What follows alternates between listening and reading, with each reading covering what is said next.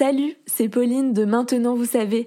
À l'approche de la Saint-Valentin, l'équipe de Maintenant Vous savez a souhaité vous proposer un florilège de sujets qui concernent la thématique de l'amour. Du fameux ghosting en passant par le plaisir prostatique, on décrypte tout au long de la semaine des concepts qui feront peut-être battre votre cœur. Bonne écoute Qu'est-ce que le polyamour? Merci d'avoir posé la question. Le polyamour, ce n'est pas un amour extrêmement courtois. Je vous en prie. Vous d'abord. Ce n'est pas non plus une maladie sentimentale. Non, le polyamour est un type de relation amoureuse qui sort du modèle classique du couple. Plutôt qu'une relation exclusive où deux partenaires se jurent fidélité, le polyamour revendique un amour pluriel. C'est bon. À plusieurs. C'est-à-dire qu'une personne polyamoureuse peut entretenir plusieurs relations amoureuses et sexuelles en même temps avec le consentement des partenaires impliqués. Je pense comme toi qu'en amour, le couple n'est pas l'idéal. Ah, c'est de l'échangisme, quoi. Non, l'échangisme est essentiellement sexuel et implique une exclusivité sentimentale. Être polyamoureux, c'est revendiquer le droit d'aimer plusieurs personnes et remettre en question la monogamie. Ah, c'est de la polygamie alors Non, la polygamie renvoie à la notion de mariage et de vie conjugale. Souvent, dans la polygamie, seul l'homme peut se marier avec plusieurs femmes.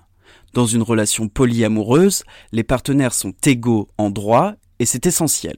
Pour comprendre le polyamour, il faut analyser les relations amoureuses traditionnelles, où les partenaires considèrent s'appartenir et acceptent de contraindre leur liberté respective. Toute relation extérieure est une menace et des sentiments de jalousie naissent de cette situation. Et sans confiance, il n'y a pas d'amour.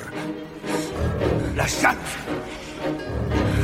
La jalousie peut rendre les penseurs qui ont théorisé le polyamour, comme la militante russe Alexandra Kolontai, mettent en avant les principes suivants. Égalité des rapports mutuels, absence de possessivité, empathie et souci du bien-être de l'autre. J'aime la liberté en amour, tu le sais.